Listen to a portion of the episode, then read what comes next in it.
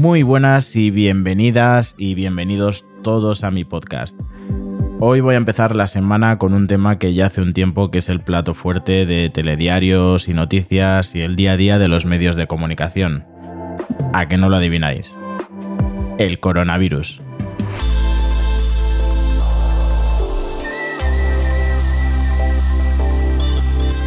Os quiero recordar, por cierto, que evidentemente estoy dando mi opinión y mi visión de las cosas, que no tiene por qué ser acertada ni mucho menos coincidente con la realidad.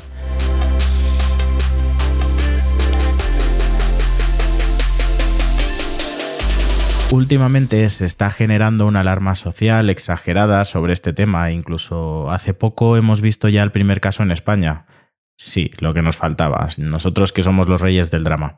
En las farmacias, hablando con amigos que trabajan en el sector, acude gente realmente alarmada y catastrofista, comprando mascarillas, geles, etc.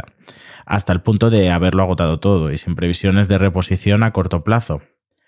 En Italia, por ejemplo, donde también ha habido un brote declarado, los geles desinfectantes han pasado de valer 3 euros a costar 20. ¿Estamos locos? Esto me hace recordar, años atrás, las diferentes alarmas que saltaron por brotes similares de otros patógenos. Por ejemplo, en 2007 apareció una enfermedad que afectó seriamente a ganaderos que se dedicaban a la cría de la res, ya que hubo un contagio y transmisión de los animales a los seres humanos de la llamada enfermedad de las vacas locas. Se causó una histeria bastante exagerada, con gente dejando de comprar carne por miedo a que esté contaminada. En este caso, si hacéis una búsqueda por internet, os daréis cuenta de que la mayoría de las reses sacrificadas fueron en Reino Unido y no aquí en España, como parecía por el alarmismo de los medios. Años después, saltó la alerta con la gripe A, ¿os acordáis? Durante 2009-2010 llegó a ser incluso declarada pandemia.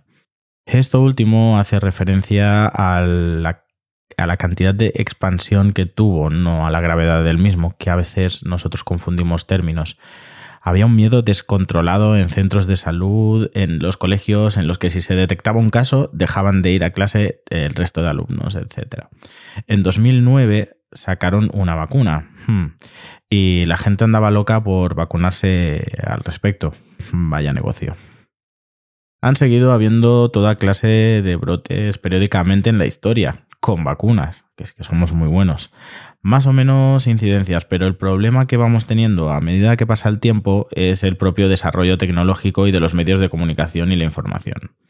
Y a pesar de que todos estos avances y evoluciones me apasionan, he de reconocer que es un arma de doble filo. Hace poco, un médico español que está trabajando para la atención sanitaria con los enfermos de Italia ha dicho lo que mucha gente pensamos, y es que al final, detrás de tantos tecnicismos y tanto miedo por lo desconocido, es una gripe o un catarro más. El problema es que la gente muere, pero los medios se limitan solamente a decir el número de muertos y la gente se queda con eso. Los números y lo desconocido asustan y nadie se pregunta el por qué.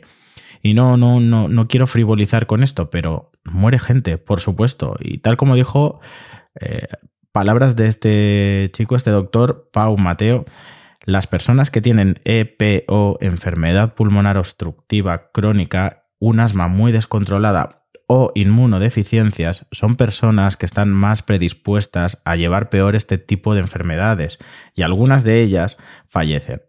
Evidentemente, muchas de estas víctimas tienen otra clase de enfermedad, que al sumarse este contagio agrava el estado de salud general y pueden fallecer, igual que también pueden hacerlo personas de avanzada edad.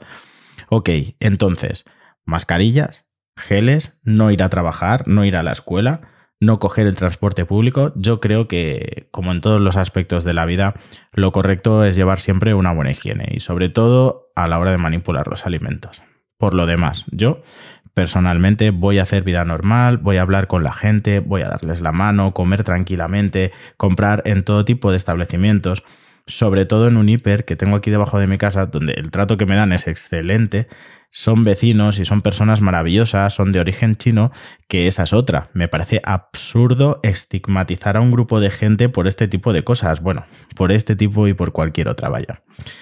Así que para terminar todo esto voy a dejaros unas cifras que he andado rebuscando, solo para dejar claro que hay cosas que al año matan muchísimo más que el coronavirus, como por ejemplo la ignorancia, pero vamos a hechos contados.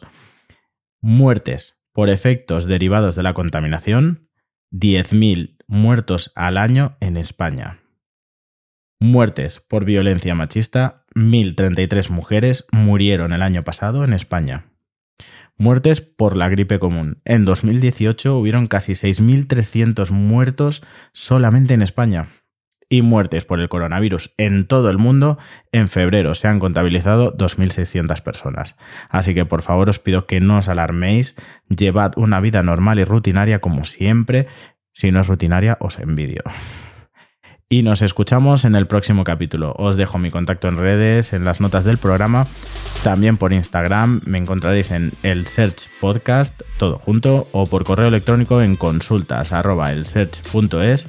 Me podéis contar vuestra opinión al respecto de lo que está pasando, si coincidís en mi punto de vista o no, y si queréis que hable de cualquier otro tema, también me lo decís.